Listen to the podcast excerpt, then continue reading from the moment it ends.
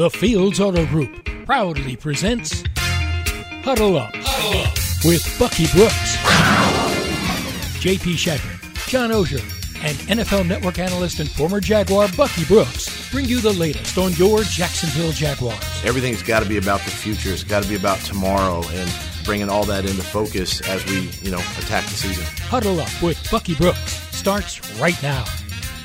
Welcome into the Huddle Up podcast. It's Wednesday, April 13th. JP Shadrick with NFL Network analyst Bucky Brooks, Jaguars.com senior writer John Oehser. Subscribe to the official Jaguars podcast network and give us a listen on the podcast page at Jaguars.com. You can also get us on iHeartRadio, Apple, Spotify, or wherever you download your pods. Leave us a comment and a five star rating if you can. Thank you. Happy Wednesday, Bucky. What's up? What's up, guys? We're getting close to the draft. I'm excited. The offseason program kicked off down in Jacksonville. There is a lot to discuss, and I'm excited to chat. A lot happening, Johnny O. Busy. Yeah, I mean, uh, the draft is is uh, coming up fast, and I'm fascinated to uh, get into a couple of the issues with Bud. Oh, yes. We'll get to that coming up in just a little bit here on Huddle Up today. We start off, though, with the offseason program, as you mentioned, Bucky. Well, the voluntary period is underway. Players officially arrived Monday.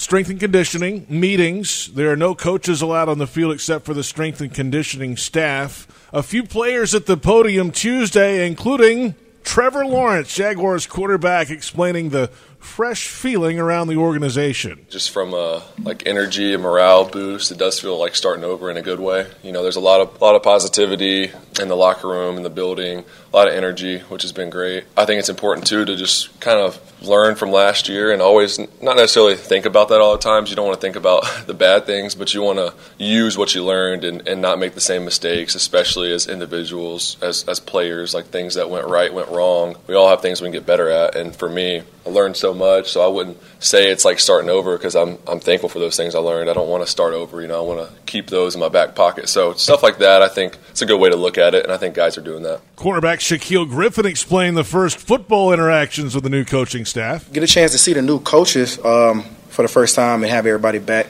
You know, uh, it's been it's been awesome. It's a different feel. I love that feeling and get a chance to be with coaches who have experience in the league. You know, uh, the first day we met with coaches, and people are saying, "Yeah, I was in the league 10 years, 11 years, 10 years, 12 years." That actually played. That's amazing to me, and that's a person who can understand anything that I might see or go through, or maybe in the future that can help me out. So I feel like the atmosphere is different because it's so relatable. And then there's running back Travis Etienne Jr., who missed last season with a Liz Lisfranc injury. He says he's 85 to 90 percent back and ready, but he also had the quote of the day about last year. Nah, nah, definitely. Just that's just the human element of it. Uh, just seeing the results, you definitely like. Whew, if there was any year to miss, I missed a great one. well, there you go. Travis Etienne telling it like it is. Some different perspectives there, Bucky, on last season moving ahead to 22.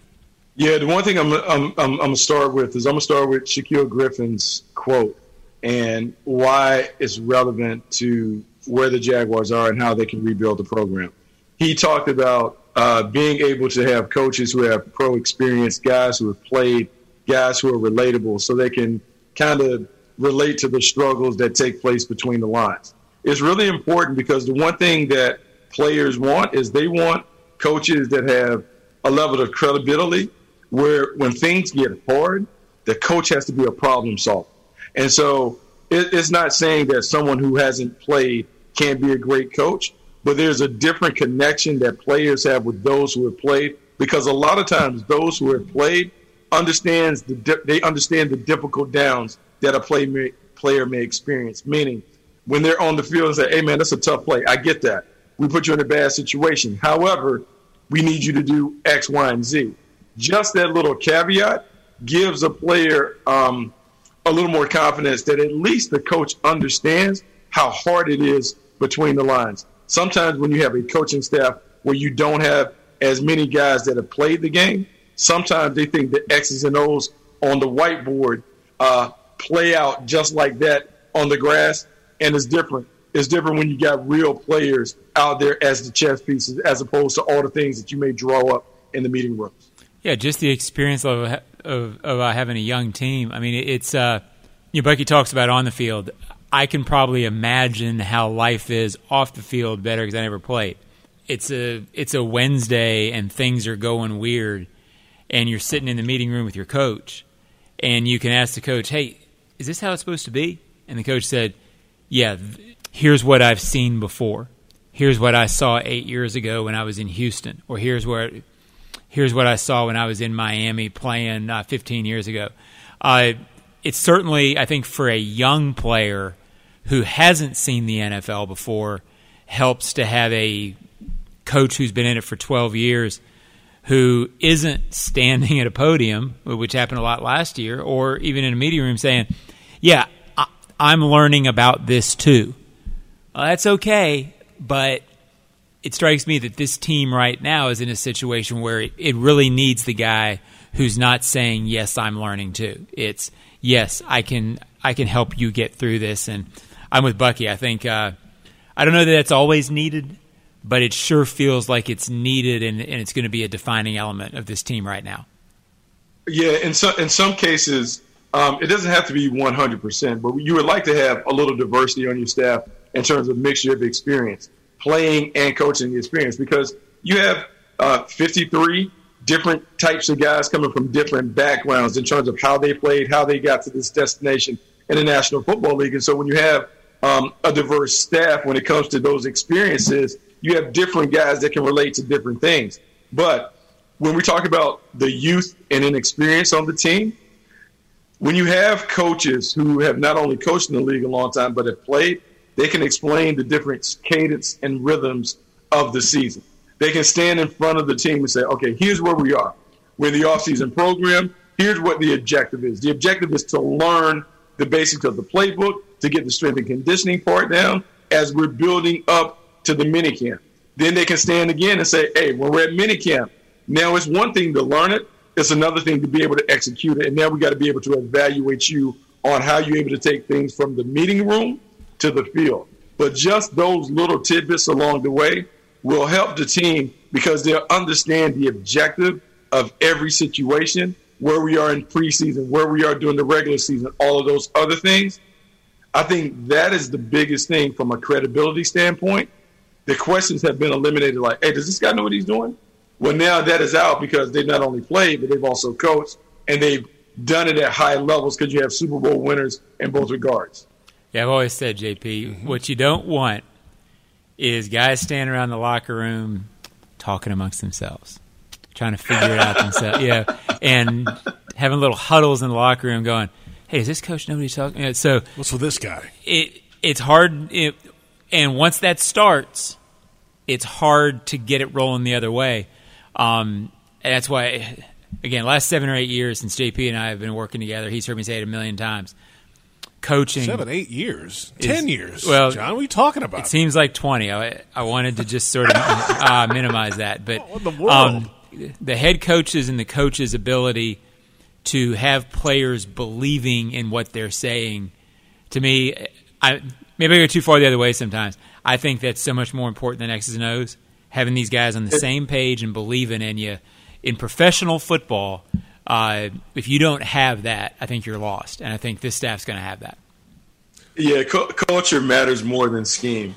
The environment that you create matters more than the X's and O's. If there's a level of connectivity, if the program is built on commitment, accountability, and trust, where everyone in the building, everybody, uh, on all sides, not only the football side, but the business side. Everyone understands, like, hey, here's how we go about doing our business. Then it's a lot easier because everyone understands what the standards are and how they have to live up to the standards. And make no mistake, John alluded to something that I don't know if people realize this, but one of the first things that players do, they go to the media guide and they look at every coach's background and they read this stuff. And if you come from a little spot and you don't have any relative experience, you can up there and espouse all these crazy philosophies and theories, but players are looking at you sideways when they don't believe that you know exactly what you're talking about, and you don't want to have those little side conversations that John is talking about.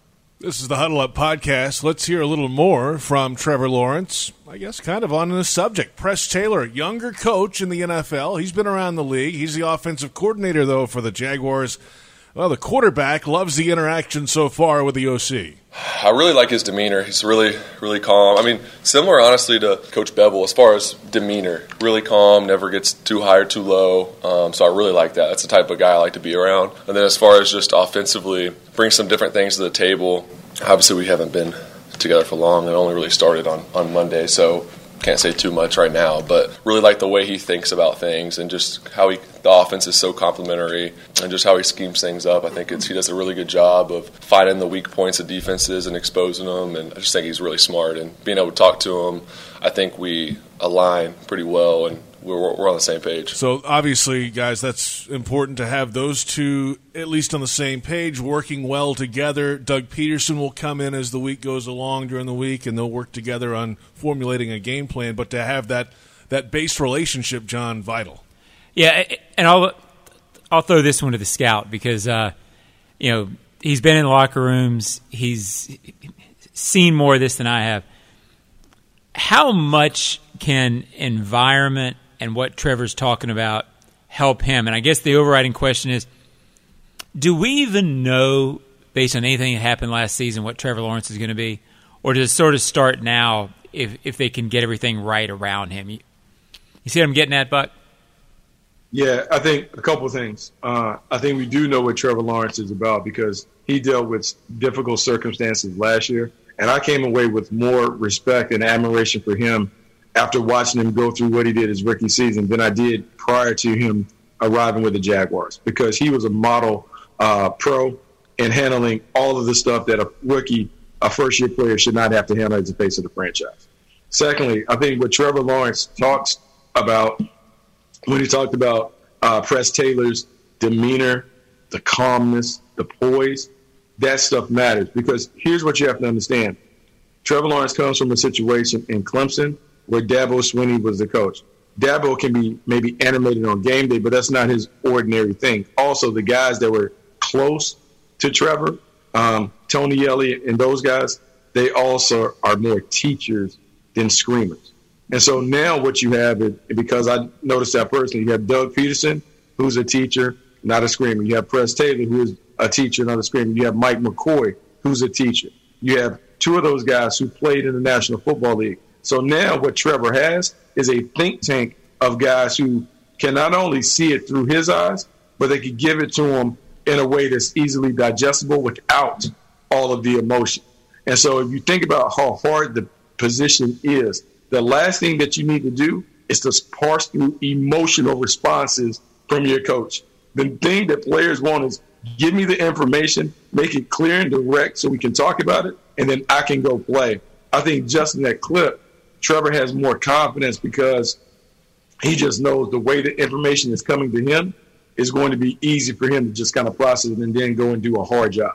We'll get Press Taylor's view of this tomorrow. He's joining us on Jaguars Happy Hour Radio tomorrow afternoon in our first conversation with the Jaguars offensive coordinator. One more from Trevor Lawrence in his press conference yesterday. The voluntary work with the wide receivers at this moment is key if it's done properly. We started throwing a little bit all together. This is the first time we could use the facility. So, um, off season, obviously, most of those guys that are new didn't get here until right before we start OTAs. So they're trying to you know find places, all that. So didn't get to work with them much this off season. So now we got a lot of time. You know, we have two weeks of just throwing our own, and then we'll have that period, and after those two weeks where we start getting out there with some coaches, some routes on air, all that stuff. So you got time to progress into it. I feel like we're in a good spot. Right now, it's I think more important just to get everybody speaking the same lang- language when we're doing the installs, whatever it is. Get everybody on the same page, so when we're out there, we're all saying the same things. Because if you're out there and no one really is on the same page, and you call routes different things, it makes it more difficult. So we're we're getting there now. We're working towards it. Really like you know from what I've from, from the, when I've talked to them and I've been around them, I really like all the the new guys that we have. I think they're all grinders, really hard workers, and we'll bring a we'll bring something this organization needs. You know, the right attitude, just the right guys. I think that's just as important as getting a great player is, is guys that are going to do things the right way, and I think all of them are that way from what it seems. Sounds like obviously establishing that language is what's happening this week. It's their first time to really talk football together, coaching staff to players. Uh, there's people from all different walks of the NFL and football. You have to have that one language before you can start building an offense, Bucky. Yeah, I, I, like listening to Trevor, uh, the themes are always the same. He talked little. He, he, didn't talk as much about their playing ability, but he more talked about the guy. Uh, when we talk about culture matters more than scheme and all that other stuff, I think in his short time, he's realized that it's who's around you and can we have uh, 53 guys that are all doing the same things, meaning we're all working, we're all here to get better, we're all here committed to winning games. There are no outside distractions when it comes to what we're doing. I think that's big. And I think that comes on the heels of I heard Shaq talk about uh, not being able to go live or, or document things that were inside the building, having to put the phone away. I think what you're seeing is a level of professionalism that is kind of being impressed upon the team. Hey, here's how we're going to do this. We're going to be pros, and when we're here, we're locked in. We're focused on getting better, and it's more about putting in the work and less about all the other stuff that can um, be secondary to winning games. Not quite the concentration line from back in the old days, right? But um, I mean, even though the concentration line, look, man, the concentration line in theory, like, hey, sometimes you need to snap into focus. I thought it was a good thing. I would think for John, when John walked across that concentration line, he went out there to do the best job that he could do. He was locked in, watching all the people. I think sometimes it makes you stand up a little straighter. For years, I had a concentration line sign for years that I took from Stevens Point, the Did first really? uh, training camp. That's yeah. awesome. Um, and uh, but I think this is a very important off season, and, and uh, JP's eyebrows are going to raise because I always talk about how unimportant the off season is. But who are you? For I a don't young, even know you anymore. I, I've always said for a young quarterback and especially a young offense, off seasons are very important. I'm looking forward to testing my theory someday, JP, where if you have a veteran quarterback who still needs to be here during the off season, but with veteran people around him, uh, with a coach and a coordinator who have been here for a couple years, then I think the off season uh, attendance guys being here uh, diminishes uh, the need for that diminishes greatly, and then it really can become voluntary. Guys can come in and, and, and sort of check in and see uh, what they need to know, what they need to learn. But for a new staff, for new people, uh, getting to know each other, it, this time's critical. And uh, unfortunately, Jaguars have been in a cycle of newness, so off seasons are always critical. And uh, you know, I, is this more critical than others? I, I don't know. It is because it's now, and because you want this team to get better. And uh, I loved what I heard from Trevor yesterday. I'm with Bucky. I think he gets it. I think he gets what's important first and understands if he has the right guys around him, everything else falls into place because these guys are pros. If they're the right guys, they'll figure it out. Hold on now, John. I'm, I'm going to push back on you because the offseason is important all the time, regardless of whether you're a veteran or a young guy. It's very important because I know you talk about just pop in, get what you know. No, we don't do that. We need you here. We need 100% attendance. It's Florida. It's warm. It's like you It's should be able to voluntary, be. Bucky. It's voluntary. Like, Voluntary. No, no, no, no. It's voluntary. It's We want to be great. We don't have a lot of volunteer. A lot of volunteer. We have a great attendance. But for Trevor, the reason this is important, the biggest jump that quarterbacks make typically is from their first year to their second year. And the reason why this is for most players in general. One, you now have a better understanding of the NFL game. Two, you now have a better understanding of your weaknesses as it relates to the NFL game. If you've had a real off season to work on your game, not to work on combine training and all the other stuff that precedes your rookie season. The other part is you now understand how to put a plan in place to put yourself in a position to be at your best. You've experimented with things throughout your rookie season based on what you learned from veterans and the coaches or whatever. Now you begin to put a plan in place. So this offseason is him putting it all together, him having a better understanding of what's real and what's needed and what's unnecessary. And I think his language when he talks about guys being on the same page, the same verbiage and all that comes from last year, maybe it been in a mess and him reevaluating saying, yeah, this probably could be a little better when it comes to me getting ready to play with my guys on the perimeter. For young players, it's critically important. For a Everybody. five year veteran, Everybody. Reggie Wayne, after after his third year, and, and I hope I'm getting the I, I'm getting the year right. And if Reggie ever listens to this, if I'm wrong, I apologize. Throughout his career, once he got himself established, he'd come in the first week of voluntaries, make sure he knew what was going on, come back second year of mandatories. I mean, I mean, I come back for the mandatory, come back for training camp, play the season, go to the Pro Bowl, go to the playoffs, come back and do it again the next year. For guys like that, you don't need it. For It's Indianapolis. What am I doing in Indianapolis? It's cold. It's snowy. How can I get good work in? We're talking about a different. It's Florida and Jacksonville. It's warm. best running back I ever saw did the same thing here, Fred Taylor. If you're wow, I think you got him, John. Winner John. talk to your boy MJD about the offseason, yeah, Buck. that's right. You'll see him in a couple of days. Uh-huh. He'll lie to you and tell you he was here, but he wasn't. No. See, but I, but like, look, I've seen MJD, and no disrespect, but MJD looks like he still needs to be an off-season program now. Oh. That's that's my point. I need him back in the off-season so I can monitor and make sure he's good. Well, What? that's fair. You win that one. Okay, winner Buck. Uh, the Jaguars are future focused and ready for a new look in 2022. Join us at the bank this season as Doug Pederson and Trevor Lawrence lead the charge. Lock in your seats at jaguars.com slash tickets or call 904-633-2000. Bucky brings out the draft crystal ball after this. Welcome back to the Huddle Up Podcast. JP Shadrick, Bucky Brooks, John Oehser. The upcoming Daily's Place schedule. It's getting red hot. Lil Durk, April 19th. Tim McGraw, May 5th. Erykah Badu with Ja Rule and Goodie Mob, May 6th.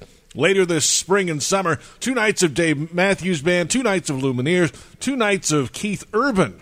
Tickets and info at dailysplace.com. When was Goodie Mob pop? That's like 25 years, That's, right? Yeah, a while ago. Uh, that was when I was playing. That's Yeah. 96, 97. Jeez. Yeah, that's I was really excited They're about oldie Keith mob now. I forgot, I forgot about that Goodie Mob. I was had my my ear getting ready for Keith Urban. He brought up that Goodie Mob as it takes me to a different place. That's a different, yeah, that, that's that's certainly a different place. the place. 90s locker room, I believe, had some Goodie Mob playing I in it. bet they did. Uh, I bet they did. Hey, we're two weeks to the NFL draft. A little over two weeks. Uh, two weeks and a day. In fact, Bucky, on uh, April 13th, this Wednesday, what are you feeling at number one overall right now? At the end of the day, I think Aidan Hutchinson is going to be the pick. I think we're going to go through this circuitous route where we go all over the place and we talk about all these different guys. I think at the end of the day, when you hear the players talk about the locker room, the environment, and that stuff, the most important thing you have to do when you're Doug Pederson you're bringing in a new era is the first pick has to embody everything that you're about. When I think about Aidan Hutchinson, we can talk about the production and all that other stuff, but the guy, the player himself, he fits right in with what they talk about being a blue collar worker, someone that comes to work every day, punches the clock, puts in everything that he can to maximize his talent. I'm banking on that guy over anything else. Um, I think the conversation over Travon Walker is real. I think it's interesting, and I think it's interesting based on um, the past of not only coaches but the general manager Trent Baalke because of the success that he had identifying pass rushers at his previous stop in San Francisco. But I think it's just important that you have a guy in Hutchinson that you have like real production that you've seen that you can document. I think in Travon Walker, he's a better run defender than pass rusher. Number one overall. That guy has to impact the game in a dominant fashion. And so I would just lean towards Hutchinson over uh, Walker. And I think everybody else is like a complimentary conversation that we have to talk about, but I think it comes down to those two guys.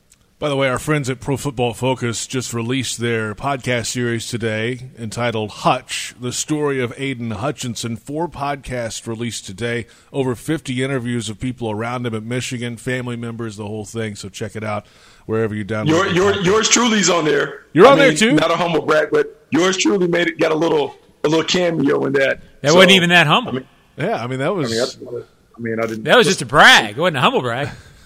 kind of like if you say humble brag. That's one of those things you can kind of. It's almost like saying no disrespect, Right. and then you just disrespect whoever you're about to say. That being Yeah, said, yeah, that's right. uh, hey, by the way, you know, I, I saw uh, on Twitter, I guess, because it's on the internet, it must be true. Um, the idea of smoke screening at number one overall. Oh, the Jags are smoke screening with all this Walker talk and things, and then Hutchinson. Why would the Jaguars need a smokescreen? Is that really a thing at number one overall? Just pick the guy, right? Why does it matter? Or does it? I don't like. I don't know if it's the Jaguars doing it. I, I think it's more so everyone wants to be right for their mock draft, right? So everyone is digging and trying to come up with these connections as to why the Jaguars would take this player over that player, as if they know. I heard not even related to the Jaguars, but I heard the New Orleans Saints made a trade because Doug Marrone was the O line coach at Alabama, and they got these two picks, and then they can move up to get Evan Neal, who Doug Marrone coached at Alabama. I mean, that's that's what you have during this time of year. It's lying season. Everyone is lying about whatever, but there's no reason for the Jaguars to, to misrepresent. In fact, I don't think they've done. I think we on the outside because there's so much time, we get bored and we got tired of seeing the same names up there, so we threw a different name and had a different conversation. But I don't think the Jaguars have done anything. I think they're doing right by bringing all of these guys in because you just never know. If not this year, you don't know four or five years down the line when free agency happens, if someone is traded, if someone is cut, you want to have all that background information on them in case you get a deal that you can't refuse. Bucky, I know you don't know exactly uh, the timeline on when the Jaguars will decide who they're going to take. But typically, take the fan who's never been inside that process. How typically would that work in terms of uh, the process, the meetings, the conversation? Do general managers typically say, okay, I want to know who I'm taking at a spot, or I want to know my three if then scenarios by X date? Because they have to, uh, I assume you lock that in at some point but what's the normal timeline for things like that as you approach a draft in the final a couple of weeks? Okay, so as we're taping this, we have two weeks before the draft starts. So what typically happens is uh, the guys, the scouts, uh, should be back in meetings. They're doing the final part of the board, meaning they're going over. They've done all the pro day workouts. They've done all that other stuff. They got all the measurements and data and information. Got all the background stuff in. Uh, now security should come in and provide like the the character assessments and reports where you dig into the stuff. So now you have all that other stuff. Those are mammothly important. Yeah, those, those, those are hugely important because you're trying to make sure there's nothing in the background that's going to embarrass the organization um, and those things. You want to be aware of all the situations that your prospects have been in so you make decisions whether to continue to evaluate them or whether to remove them from the board. Uh, the medical team comes in with the final medical analysis. That stuff should be in this week so you can have that discussion next week. But by the end of next week, all of that stuff should be in. The, the board should be pretty much firm and concrete when it comes to that. And then it's a matter of just going through draft scenarios. Now, when you're number one overall, you control the board. You make the decision. Uh, you continue to go back and forth. Um, uh, Doug Pederson, Trent Baalke would go back and say, "Hey, have we missed anything? Hey, we, let, us compare these top two guys again or these top three guys. Well, what if we did it? Just go through it one more time to make sure you feel good about the decision. And then at some point, you got to make decisions. So when we roll into that final week, we should know with about 90 to 95% certainty, hey, this guy's going to be our pick. And then what you're hoping as your scouts are making phone calls and, hey, where you going to be on draft night and all this other stuff, that everybody's okay. That's why they make those phone calls to make sure everyone is okay. Are you healthy? Are you good? What's your phone number, your backup number? Because I got to talk to you before I pick you because I don't want to uh, draft someone who's something that's happened in the last minute and then you're stuck with it. Yeah, that's the thing. And then you, you don't want anything to pop up the last week before the draft, too. Social media, all that stuff. Yeah. I mean, you never know. And then at some point, uh, at some point, if you're the GM, it comes down to you, right, Buck? yeah. Look, in a, in a perfect world, you want to make sure that everyone is in lockstep that you don't have like a, a, a tie situation or that you, you're, you're haggling over, well, I like Hutchinson and I like Walker and this and that. Like you want to find a, a player that everybody in the room feels good about.